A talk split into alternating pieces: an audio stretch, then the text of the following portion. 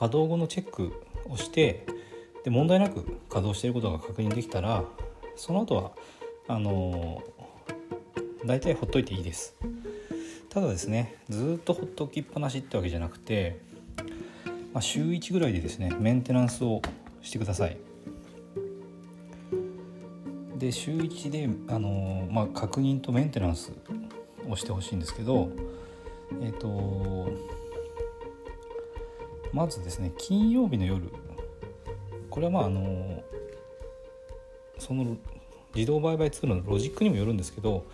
金曜日の夜に止めた方がいいものもあります。これはですねあのポジションを持ったまま週をまたいでしまうと例えば土日に何かあった時えっ、ー、と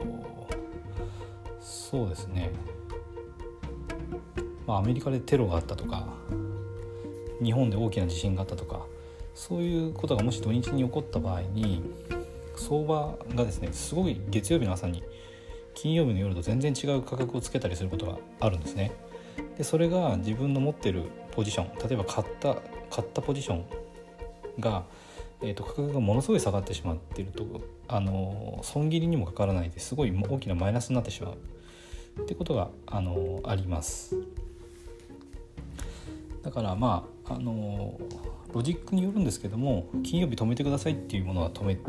ないといけないですね。まあ、それがあの毎週やることです。で、えーと、FX って土日はしあの市場がお休みなんで、えーとまあ、金曜日にポジション持ってればそのままポジション持ったままになるんですけど、えーと、値動きとかあの新しくポジション持ったりポジションクローズしたりっていうのは土日にはできませんので、えーとそこでですね自分のそのネットワーク上のパソコンですね VPS の中に、えインストールしてるので VPS の状態を確認します。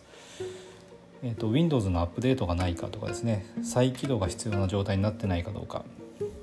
あと MT4 が例えばなんかちょっとフリーズしちゃってたりとかしてないかっていうのはあ毎週一応見ておいた方がいいですね。これ確認してください。で、えーと、再起動が必要だったら再起動してやってちゃんとまた、えーと MT4 も起動してえー、チャートの中のその EA ですね。EA の稼働状態。あのニコちゃんマークがちゃんと笑顔になってるかどうか。そういうのを確認してください。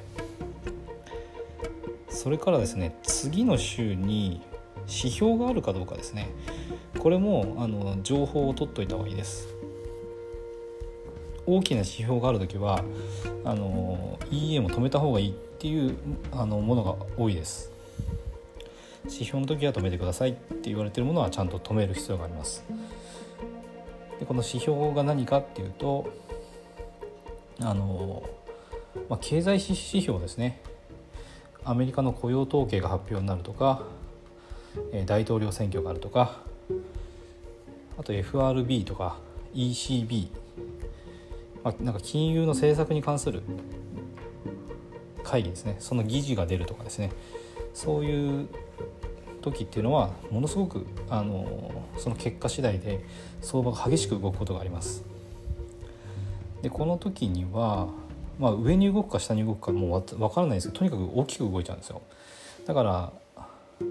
えーと、勝率が例えば70%のロジックで組んでたとしてもその時はあの激しく動くと勝率70%なので5分5分になっちゃうんですよね。だから結局損なんですよね。なのでそういう時はあの事前に止めるっていうことがあの必要になってきます。だからそうですね。この次の週のあの月曜から金曜日のどこに指標があるのかっていうのはあの把握しておいた方がいいですね。で1週間の予定を組んどいてあのいつ止めるかっていうのを決めといて、えー、次の週適切に行動できるように予定を組みましょう。ということで、まあ、週に1回のですねメンテナンスです。ちゃんと安定して稼働し始めても、まあ、週に1回はちゃんと様子を見てメンテナンスをしてやってください。